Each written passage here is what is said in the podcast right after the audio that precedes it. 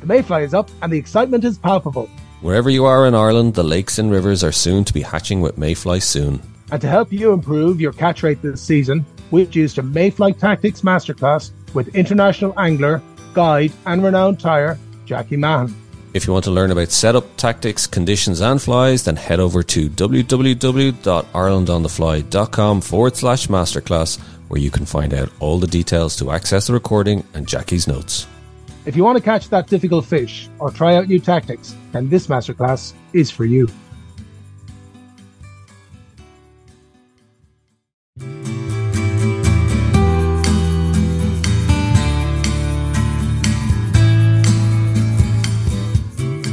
Hello and welcome to the Ireland on the Fly podcast about the people and places of fly fishing in Ireland. For this episode, we're speaking to the well known UK river angler Paul Procter, who you might recognise from his regular articles about wild brown trout in Trout and Salmon magazine. Paul is also going to be speaking at the Irish Spring Angling Fair at Adare Springs at the end of this month, which I'll also be emceeing at, and it's well worth checking out, so do go to adaresprings.com for more. Tom, you're obviously a lake angler, but you do fish rivers. Uh, like, is there much crossover in terms of tactics and technique? Would you say? Yeah. Hi, Dara. Yeah, yeah, I do. I mean, primarily I'm a loch angler, uh, but I do whenever I get a chance uh, fish the rivers. Um, but uh, th- th- there's a there is a fair crossover. Like there's naturally there's a lot of things that are completely different.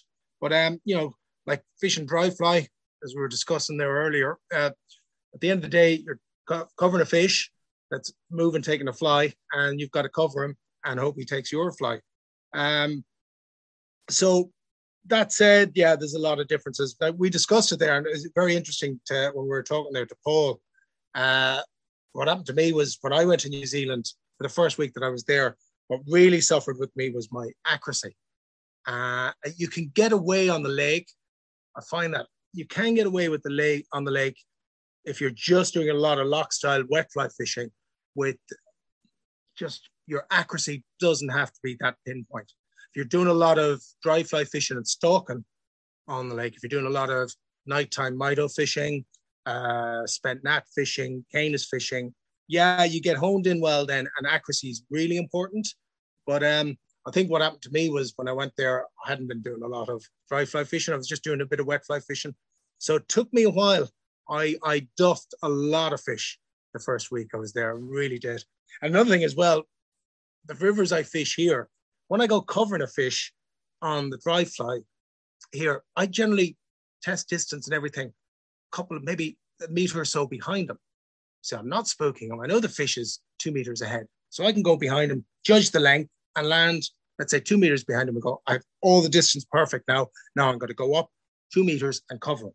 I tried that in New Zealand and I was two meters behind the first fish I covered, and whoop, off he went. And I just went, what in the name of? So I tried on the next fish, and the exact same thing. The clear water. They were so spooky. Yeah, they are spooky, and I was doing it in places that I didn't think were fished that often. But yeah, they were just really spooky. And so I realized, no, you get one chance there. And it was amazing. Uh, Paul says it there because he, he discusses, you know, what's going through your head as you're about to cover this fish. I realized, yeah, I'm going to get one chance at this fish, maybe two right? But you're not going to get more than that. So yeah, yeah, it was very interesting to hear him talk about that. Yeah. So is New Zealand like the holy grail? Would you say in terms of you know that kind of river fishing for wild brownies? You know that there's a the size is brilliant. It's crystal clear waters, but like you said, you only get that one shot. Yeah, look, it's it's great. It's good. It's yeah. Is it always cracked up to be? Yeah, it is. You know, there you go. there you yeah. Enough said. Yeah, I was there five weeks. I got a um, I got a trout eight and a quarter pounds that I didn't fluff the first cast of them. Actually, to be honest, yeah, I thought I did, but funny, I was fishing a cicada, which is, if you want them, the most the, the worst flyers in the world. they're like something from an airplane movie, right? They're, they're not designed to fly, right? So they just crash in they crash into the river. They're they're pathetic flyers, right? They're, they're terrestrial, and the fish just move. And I I would say I was I wasn't a full meter to the left of them. I was about half a meter, even less in old terms. I was about a foot to the left, and I la- it landed not with the big plop. And I said, geez, I'm a bit out. But he, as soon as he saw the plop, he turned. And I'll never forget, I saw the white of his mouth. Uh, still going through my mind. Uh, it's just fantastic. But he was eight and a quarter pounds, right? Please tell me that was your personal best. My person, um, no. Uh, I've had no. Oh, Jesus Christ. What, what was your best? Personal best is from Loch Melvin, 11 pounds. Oh, for yeah. God's sake. yeah, yeah. Best from the on, river, on then, was it? yeah, I've had a 11 pound brownie off Melvin a couple of years ago. Yeah. I've never seen the picture. Have you got yeah, the evidence? I've, I do. Oh, geez, I do. Yeah, I. Um, yeah, yeah. And I've had a, I've I had one eight pounds off Corrib on buzzer. But the whole thing about that one in New Zealand, it was, it was exactly what, what we said. We trekked in the night before. We did a walk up to a hut in a, a, a native uh, forest, and spent overnight in the hut. Then we walked up the river and it was just it was just everything you want to do. It took us a whole nearly half day to walk out of it again to get where our jeeps were on a dirt track, right? So it was just everything you um, everything you read about and thought about New Zealand. It's just yeah, it was, you know the just the space down there, and just everything. Yeah, it was it was brilliant. It was it was my once in a lifetime trip. I don't think I could handle it. Imagine who fluffed it. Yeah. You know, you spend the night in the tent, you spend half the day trekking up there. I, I fluffed probably a bigger fish on another river, actually, after that. But I I still don't know what I did wrong. But the fish, I know whether the presentation was too heavy. And it might have been a double figure fish that fish. Yeah. So yeah. Oh my God. And it was interesting, eight and a quarter pounds, and because I was with Ronan Creane out there. And you know, Ron's at eight and a quarter pound, great fish, but he's been there so long. Like he's, I think he's had nearly a dozen double figure double figure fish now at this stage. I don't at that, that stage. I think he eight or nine double figure fish. You know, so like, but as he said, eight yeah, and a quarter pound is good. And I was only there for a couple of weeks, five weeks. So yeah. yeah. I remember actually, I think it's Ken Whelan. I remember asking him before, like he was saying, yeah, about wild brown trout fishing. I remember him saying, yeah, New Zealand that's the place, you yeah. know. So we should do an episode. We might catch up with Ronan. Yeah, we should actually. Love to do that. Love to do that. Yeah, we'll, we'll, he's a he's a fellow fellow Galway man. Yeah, he? yeah. Actually, it'd be great. Really good. He was fantastic out there. Really was. And actually, uh, one day we were fishing. The first time I was fishing with them, I was just thinking about my accuracy. I was just watching him fishing. Oh, seriously, I, I just stood back and looked in awe. It was brilliant. Just unreal. Really fantastic. Uh, yeah, I watch him all day. Like he said, go go for the next fish. I just went, nah, nah you you you go. yeah, no, no, you first. oh, I couldn't. No, no, I insist, Ronan. yeah. My arm's a bit sore. No, no. Oh, I'd, I'd, love well to. Done. I'd love to do that. Ronan, if you're listening, get in touch with Tom. That's it. Yeah. He wants to talk. He wants to talk. All right, let's get back to uh, this week's episode. Let's hear from Paul Procter now as he talks about river tactics and how he got into wild brownies in the first place. Started on my journey in fly fishing, Tom, with wild brownies, and you go off on all kinds of tangents, as you know. But um, yeah, that that that's my first love and my passion is is wild brown trout. And tell me this, Paul, was it mainly rivers you started off with and streams? I, actually started off on wee streams close to home. In fact, the first stream I ever fished was one called Newlands Beck, just outside my hometown. Tiny wee thing. And um, uh, graduated, if you want to call it that, Tom, when I was 14. But prior to that, we used to worm. I learned my trade, if you like, um, single sort of hook, worm, drill bullet, flinging it upstream into likely spots, you know, and trotting it back down and then uh, we used to see rising trout. And obviously, my parents aren't from a uh, fly fishing background, the, the farmers. So consequently, the, the, there was no information there. I mean, this is before the days of interblobby and things like that, you know. Um, and uh, I, I, saw a program on fly fishing, thought I wanted to do that, convinced my parents to buy me a fly rod when I was 14. And sort of patched it together from there, Tom, and here we are today. But yeah, cut my teeth on streams, but was kind of seduced by the bright lights and big stock fish quickly thereafter. You can you can imagine a 16, 15, 16 year old boy, you know, and guys are talking about cast, catching monstrous rainbow trout, regardless of if they were stocked or not. And and I sort of got got seduced by that for a while, and and that's good. That that's really good. I mean, it gives you a different perspective on things, and B, I don't think you should have an opinion on anything unless you've been and gone and done it. If, no, if very true, actually. Yeah, really true. But it's funny because um, we all got taken in by, um, well, with me, it was trout fishermen and the pictures of big mm. rainbows mm. from the stock, the stock mm. reservoirs. So, what was the closest reservoir to you? My closest proper reservoir, if you want to call it that, is one you probably both heard of, is Stocks Reservoir in Lancashire.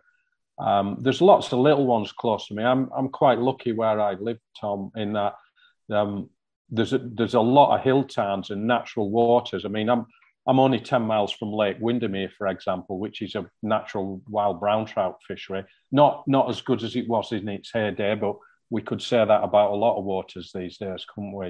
Um, and then very, also, I'd love, I'd actually, if if we had loads more time, I'd love to talk to you a bit about Windermere because it's it's a lake that's always fascinated me, and I've always thought, yeah, well, you know, it's a, it's it's like something we'd have here. But uh, yeah, that that's for another thing. But so you went to the reservoirs, but you you you you reverted back to the to wild brownies.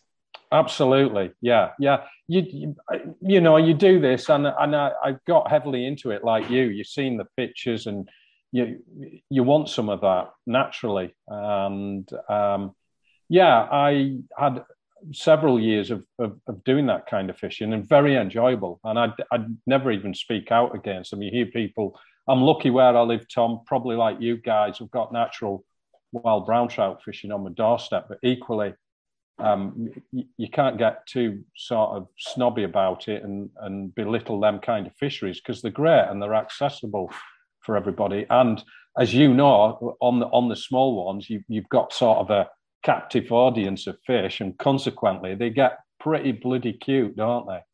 you were saying there there wasn't much fly fishing in your family like even in your area was there a fly fishing history or culture or influences or was this something completely new uh, yeah we, we had we had um, local angling clubs yeah. Um, so, so, there was that but then be, being a youngster there wasn't necessarily all that information that everybody's got at the fingertips these days you know. I mean a lot of it again digressing a wee bit you you look at the internet and, and things.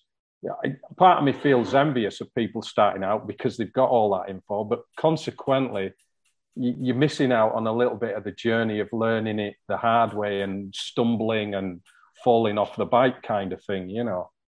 And what was the biggest kind of help for you? Like, was did somebody kind of take you under their wing and kind of show you the ropes? Um, not, no, not initially. Um, I, I, uh, just a bunch of like-minded friends. There was two or three of us, and we were mad keen. And you know what you like? It's um, you sort of egg each other on, and we, we got heavily into it. School friends, um, you know, again going back, there was no devices in them days, no no um, PlayStations, so you entertained yourself going up the field and sort of terrorizing animals, rabbits and things like that, you know, and um, but but but not too long after, I was lucky enough to bump into, bless him, he's passed away now, Malcolm Greenhalgh, and and Malcolm took me under his wing somewhat, along with Oliver Edwards, another name you'll be familiar with. So um, they, they they sort of gave me a lot of help and advice and everything. So so that was pretty good. But I pretty much learnt my trade, I guess, like you guys, um, if you want to call it the hard way. Um, by by trial and error. Um, but the, the good side about that, yeah, it's it's a long, slow learning curve. The good side is when when you mess it up and make mistakes, you don't forget them, do you? You know, they're, they're firmly imprinted on you. That's that's how you learn. Yeah. That's but, how you learn. By the sense of it, like you had maybe a bit like Tom, you kind of had that kind of outdoors childhood kind of growing up, was it? You were just spent kind of in the wild in the countryside and Absolutely. Off, do yeah, your own thing, like. Yeah, we used to at weekends um, sat out at eight o'clock Saturday morning and bugger off, and you don't come home until it's dark, kind of thing. You know, uh, stuff like that. The good old days. You probably couldn't do it these days, could you? well, I remember Tom. You were telling me, is it um, you were do you were out in the boat, Tom? Was it the age of thirteen? Your dad trusted you even at that stage? Yeah, I, I, was lucky enough. My dad actually got me a boat and engine to use myself on the lake when I was thirteen.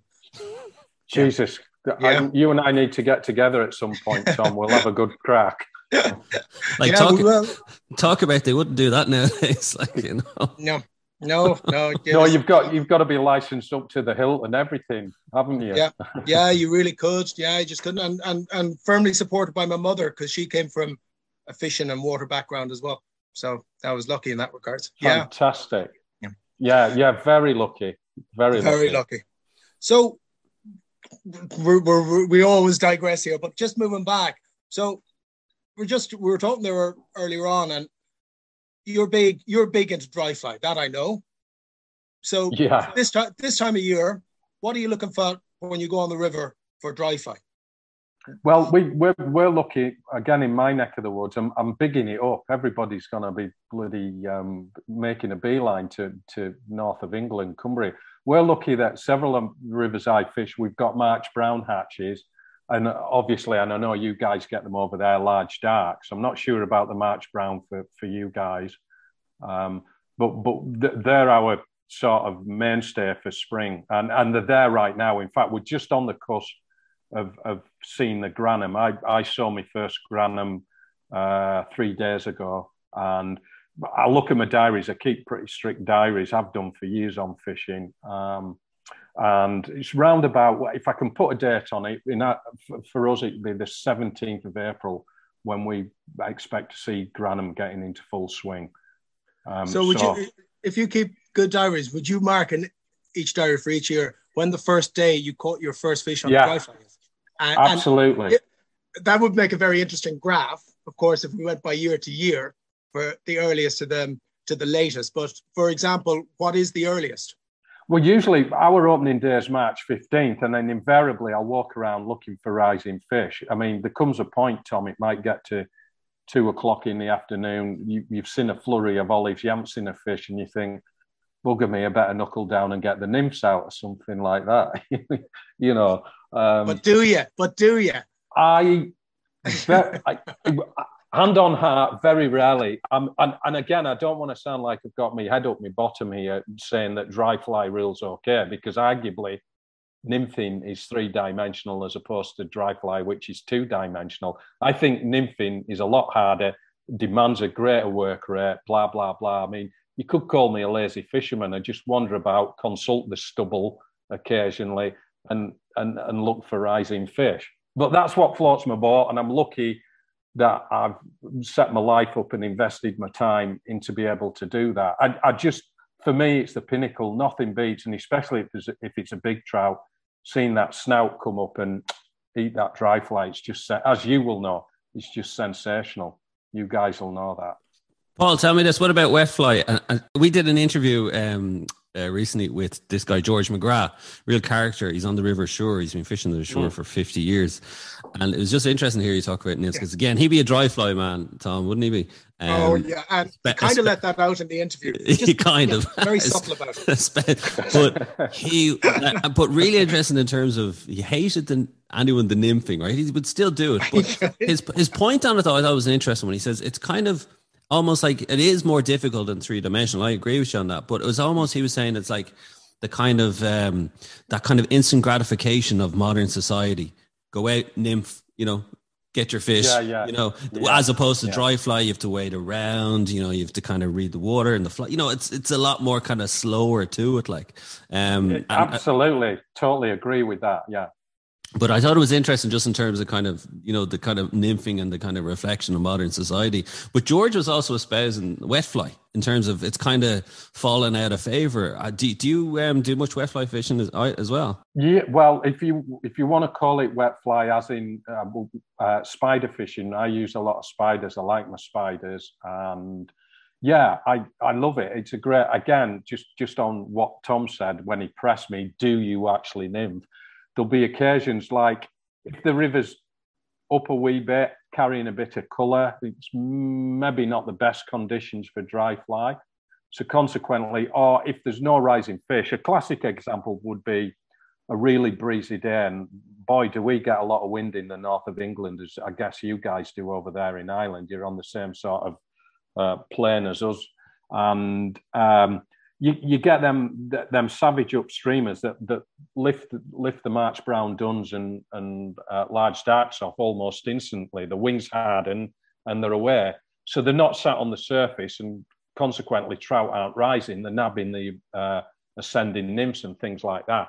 And you can't see the rises now because, as I like it, sometimes the river's like the blinking North Sea. You know, it's blowing that hard. There's bloody white caps and all sorts and that, that for me is good, good sort of search tactics now. And I'll use a team of three spiders because you can sort of more effectively uh, search the water with with a team of three rather than sort of then your dry fly fishing tactics in terms of blind fishing or search fishing it seems a bit puny you know you seem it's, it's you feel like you're casting into this massive abyss of, of, of or void of, of no fish or activity. Because again, just going back to what you said, Tom, my dry fly fishing, I, I don't target, I, I, don't search water, I target rising fish. So I go around looking and revisiting pools up and down the river, trying to find rising fish. Sounds all a bit specialist, and like I said, as though they've got me uh, head up my bottom, but it isn't like that. I, I uh, it, it, just it's what floats my boat. You know, it really does. I, I really think that's important. It, it's with all aspects of fly fishing. It's whatever you get out of it. You enjoy dry fly fishing, great, and, and a lot of other people do, and that's why it's good to talk to you. But like you know, other people, you know, some people like the nymph fishing. We all take what we want out of fly fishing and enjoy it, and you know, we're not harming anybody else. You know that you want to you want to sit and target a fish. That's great. That's what that's where you get your enjoyment from.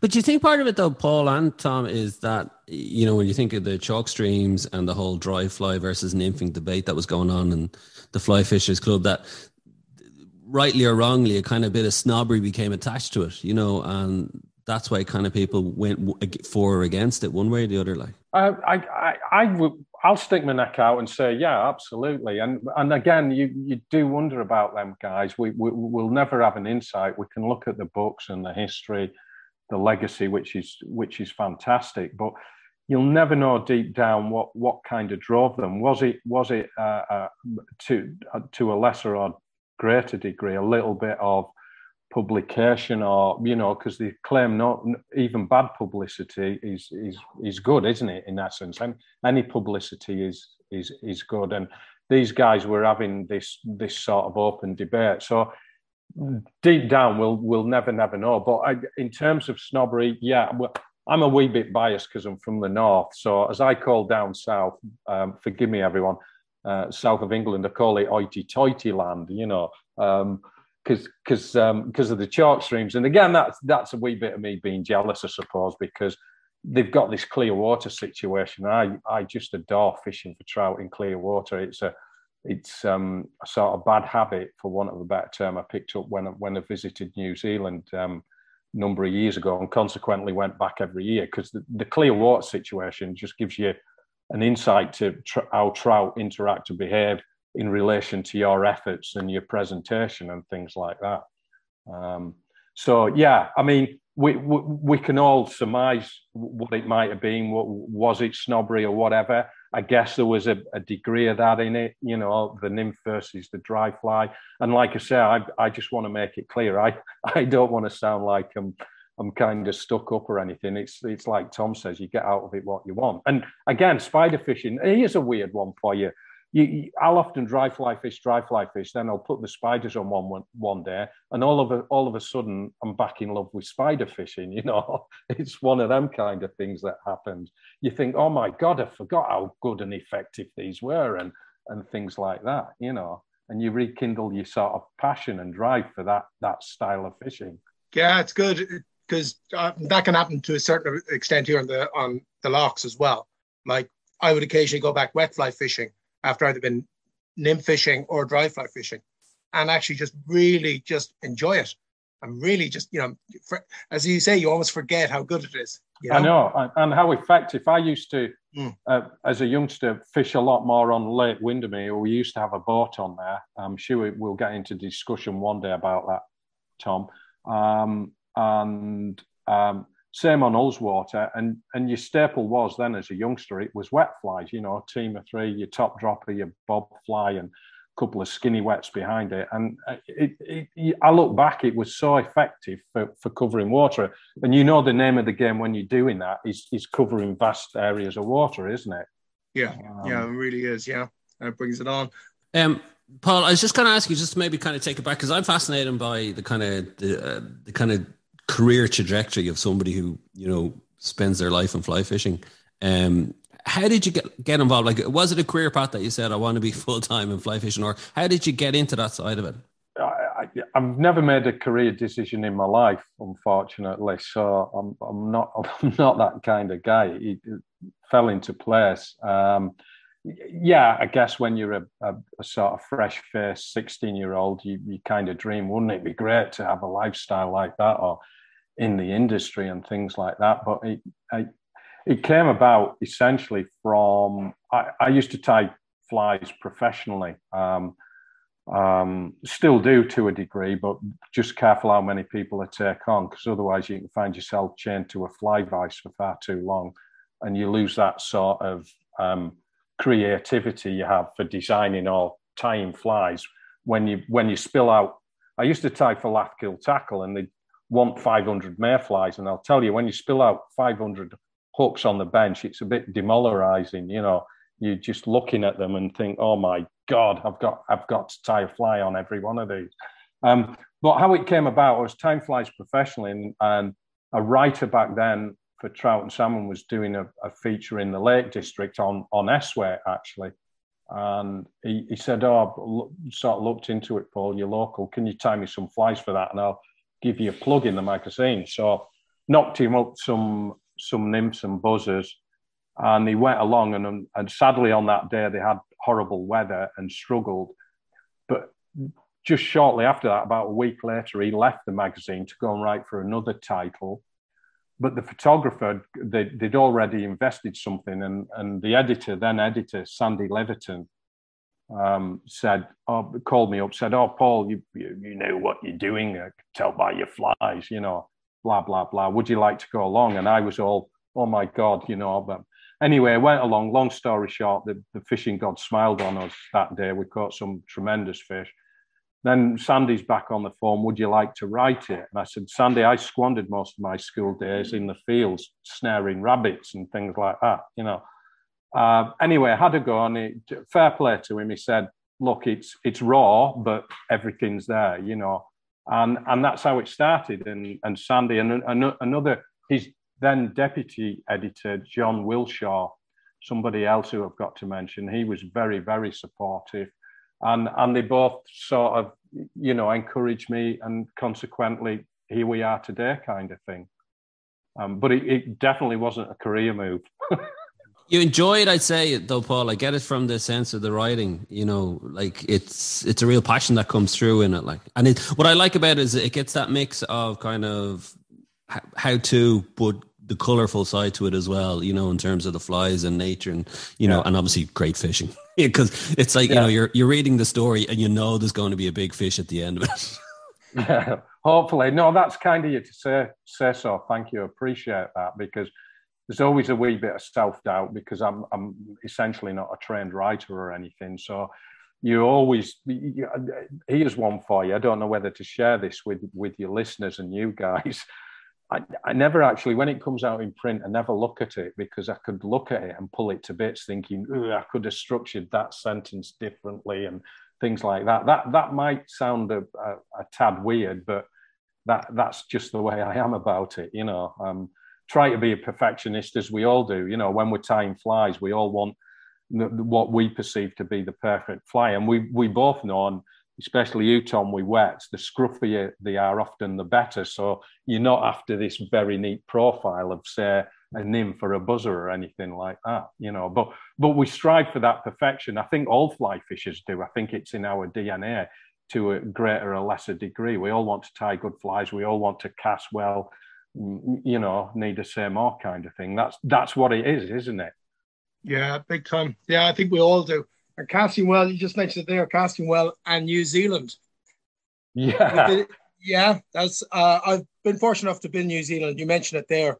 And I found for the first week I was there, my casting was not good enough. Now, got luckily it got good near the as the trip went on. I was there for five weeks, but definitely I um it was something that really showed up with me. Probably been a stillwater angler as well or a loch angler. You know, uh, I was a bit rusty on it, so I had to I had to sharpen up on it. But you you you go to New Zealand regularly now, don't you? I've I've, I've spent a lot of years and a lot of time in NZ. Um, you know, I've, I've, been very lucky, and hopefully, we'll after this pandemic's cleared up, we'll, I'll be back there pr- pretty soon. But um, in the well, the year, in fact, I was out there when COVID. I was in NZ when COVID was on the horizon. Obviously, we were all paying scant regard to it, but me more so than ever because you're not watching the news. You're out in the wilderness for three or four days at a time. You come back to civilization, scrub up, take a shower, and things like that, you know, and have a day or two treating yourself to bar meals, and you're back out in the wilderness kind of thing. And then from New Zealand, I, I actually went to, to Chile and went on to some remote part of Chile. And um, we, we actually had to catch a ferry off the mainland to go to, to some islands.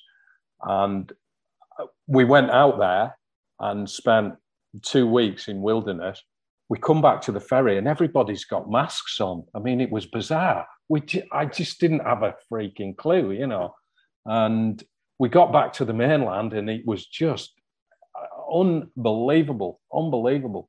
And I just got the flat, last flight out of Chile because uh, their president closed the borders that that that evening. You know, a friend and I, John Pepper, we'd been just camping, fishing, you know, off off the radar kind of thing. It was sensational. But yeah, the New Zealand thing, uh, Tom, that to me, you, have kind of hit the nail on the head in a roundabout way. It, again, there's a, there, there is a steep learning curve. Um, that, them fish down there don't suffer fools. You've, you've, you've got to be on it. You know, you're going to get found out pretty quick. But that's part of the attraction. We all we all mess fish up. What continue to? I mean, as I always say, my of one of my famous statements is is when I slip in behind a big fish, what what's the one thousand ways I'm gonna mess this one up and lose the fish? You know, because because that's what's going through your head, isn't it? You think, oh, is it gonna eat? Will I cock up the strike? Will it? Oh, will it lose it? Oh, there's there's a there's a some structure leaning into river there. He's gonna make for that. Will he reach it? You know. So there's always this doubt in my head, thinking, I'm going to mess it up or lose the fish. You know, thankfully, sometimes it comes off. But but again, that's that that's part of the buzz is is that electric feeling of thinking, God, will it happen? Will it? You know, and and you know, and but yeah, New New Zealand will it, it'll it'll bite you on the backside if you're not on your game, and that's a good thing. I think that's a good mm. thing. I, t- I tell you, Paul, I think you're giving lesser uh, fly anglers hope when mm-hmm. they hear Paul Procter saying he's worried about messing up for the big fish, like so. Well, it, it, it happens, doesn't it? We, we, we all do, and it'll come, and that's that's fishing, isn't it? I mean, here's another one for you, just just off the top of my head, and, and you guys will nod. I know you'll nod knowingly at this. You go out and you're having a good run, and you your wee chest puffed out, and you can't put a foot wrong. Then suddenly you drop three or four fish, and if they're good fish in a row, you've you've lost all that. You think, oh my god, what am I doing wrong? What's going wrong? You're double checking your hooks. Are they sharp enough? I don't like that hook. I'm taking that fly off and putting this one on. That fly's bad luck. I don't like that hook. I've just lost too big. Do, do, does that happen in your heads? Because it does with me. I just don't get to the good bit stage. I just go straight to the bad stage. You know? Come here, Paul. Just I just finally um, you're coming over for the spring fly fair. That's going to yeah, be happening yeah, at Adare, at Adare Springs. Just have you fished much in Ireland at all?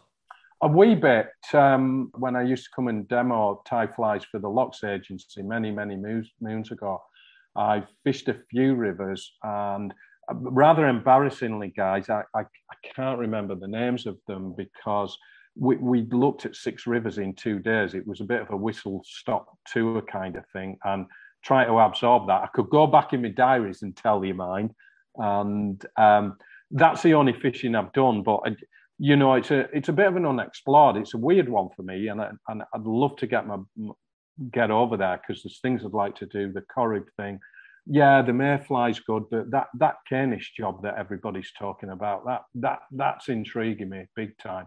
And I'd love to do some of the rivers uh, as well over there. I'd really, really like to sort of explore what you guys have got. It's it's a bit untapped, I believe. You know, um, and again, I'll I'll do I'll do my typical. If and when I get over there, I'll probably fall in love with it and then be shouting and bawling how good it is and how come I've neglected it for this long kind of thing. You know. Just so you know, Paul, we don't tell anyone about the good spots, so we just have to, well, you know. I know. I don't expect anybody. I, I don't. I don't keep it under the radar. I'm all for that. I'm all for that. what good spots? yeah, exactly. No, it's not. No good. Don't go. Although I know we know I know a good guide on Carve. Yeah. uh, apparently, yeah, yeah. yeah.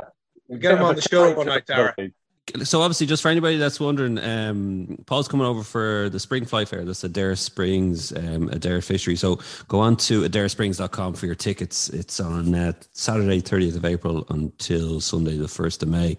Um, Paul, you're going to be doing fly tying at it, are you? Or what are you doing? I'm, I'm principally more, more um, ca- casting. I'm hoping to, well, I will. I've, spoke with Jason, um, and who's, who's linked all this up for us guys, as you know. And he's he's got me doing a slideshow, and I'm I've got a couple in my bag. One about big trout, which hopefully will go down well, and one about insects and and flies and relating all that. Not again, not getting too stuffy about it because I think we all get too stuffy about it and exact imitations. And I think the overriding factor is is presentation at the end of the day. But very much looking forward. I've met Ned before. He's a great host. I was over in Ireland a couple of years ago Ned was absolutely fantastic. Them boys are a, such a good laugh over there. The crack is is is just amazing. And why is it Guinness tastes so much better? It's time and place, isn't it? It's time and place. That's what it is. It's the company. the crack in the keel, as they say. The uh, well, Paul, bring your rod over. You might get lucky yeah, when you come over. Yeah. You know, our listeners, people in Ireland, they know you well from Trout and Salmon magazine, and um, I'm waiting for maybe next year, 2023, you can write about your Irish fly fishing trip. I think that would be the one to, to read. That will be definitely be the one to read, guys. Paul, thanks a million for joining us. Hey, no, guys, look, thank you. Appreciate that. Great to speak with you. Okay. Thanks to Paul Procter for joining us on the show. And don't forget to go to adaresprings.com for tickets and more information about the Irish Spring Fly Fair that's being held at the end of this month. Don't forget to rate, review, and follow the Ireland on the Fly podcast on Apple, Spotify, or wherever you get your podcasts from. And plus, you can keep up to date on IrelandOnTheFly.com as well as on Instagram. And myself and Tom will be back with another episode about the people and places of fly fishing in Ireland.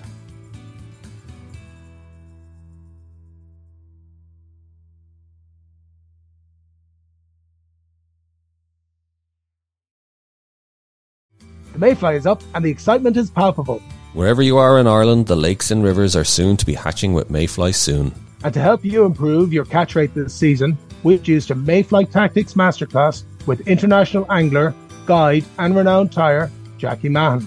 If you want to learn about setup, tactics, conditions, and flies, then head over to www.irelandonthefly.com forward slash masterclass, where you can find out all the details to access the recording and Jackie's notes.